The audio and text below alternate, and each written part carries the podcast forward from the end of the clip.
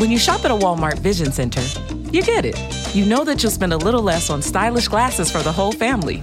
Welcome to the Vision Center. Let me know if you need help finding the perfect frames. Hey, Mom, you were right. These glasses are cool. Hon, they take our insurance. That means Papa's getting a new pair too.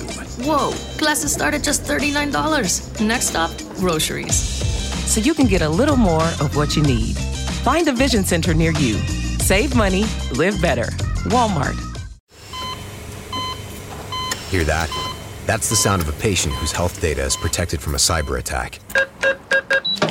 And that, that's the sound of a financial system that's digitally secured from bad actors. Right now, there's an invisible war being fought on a digital battlefield that impacts what we do every day. That's why at Peraton, we do the can't be done to help protect the vital systems we rely on. Because if we don't, the alternative is unimaginable. Peraton. Hello and welcome back to the Space News Pod, a daily podcast about space, science, and tech. I'm your host, Will Walden, and on this episode, we're going to look into NASA's Artemis mission. Now, not just the Artemis mission we're all familiar with, right? So we all know about NASA sending the first woman and the next man to the surface of the moon uh, by 2024. That's a thing that NASA's actually going to do. Now, Mike Pence, in a recent statement said if they can't get there by 2024, they're going to have to rely on other partners to get them there. So, somebody like SpaceX, who has a giant rocket that could possibly send people back to the moon, well, they might be relying on that partnership to fly people to the surface of the moon. Now, NASA also relies on other companies to work on other parts of the mission. So Artemis needs a lot of heavy artillery here, right? So uh, NASA's really good at technology, but there's other companies that are better. So Hewlett Packard Enterprises, as it says here in this uh, TechCrunch article, it says NASA's new HPE built supercomputer will prepare for landing Artemis astronauts on the moon. NASA and Hewlett Packard have teamed up to build a supercomputer.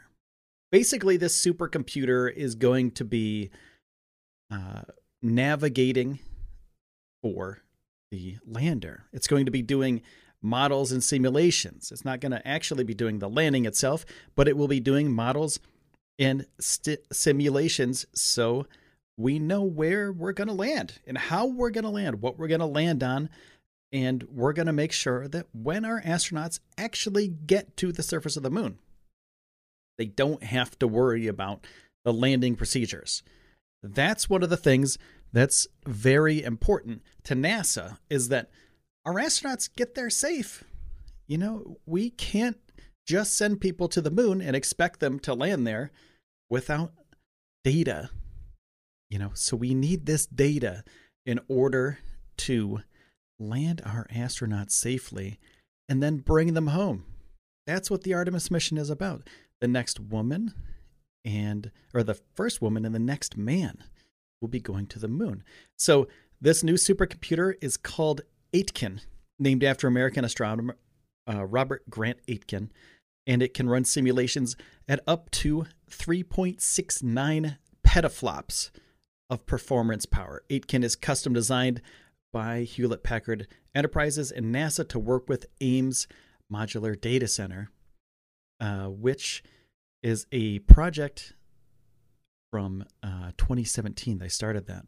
So it has second generation Intel Xeon processors, Mellanox InfiniBand high speed networking, and has 221 terabytes of memory on board for storage. And it took four years for NASA and HPE to build this thing. Um, you know, and this is one of those things that you don't really think about when you think about moon missions. You always think about, okay, people are going to go to the moon.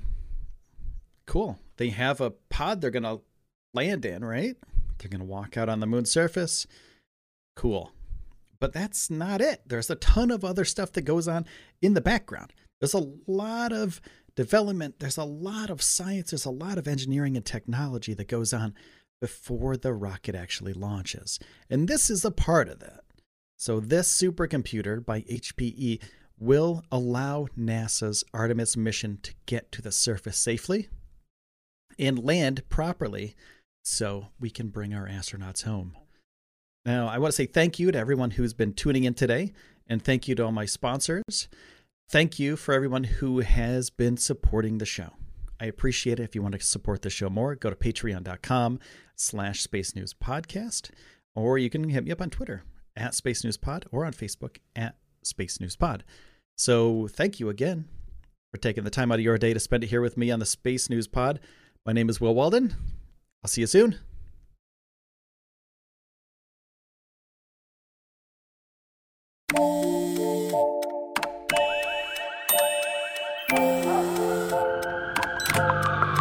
The world is always on. But you shouldn't be. Put junk sleep to bed. During Mattress Firm's Sleeping Spree event, save up to 50% on Sealy, with queen mattresses starting at $349.99. Only at Mattress Firm. Restrictions apply. See store or mattressfirm.com for details.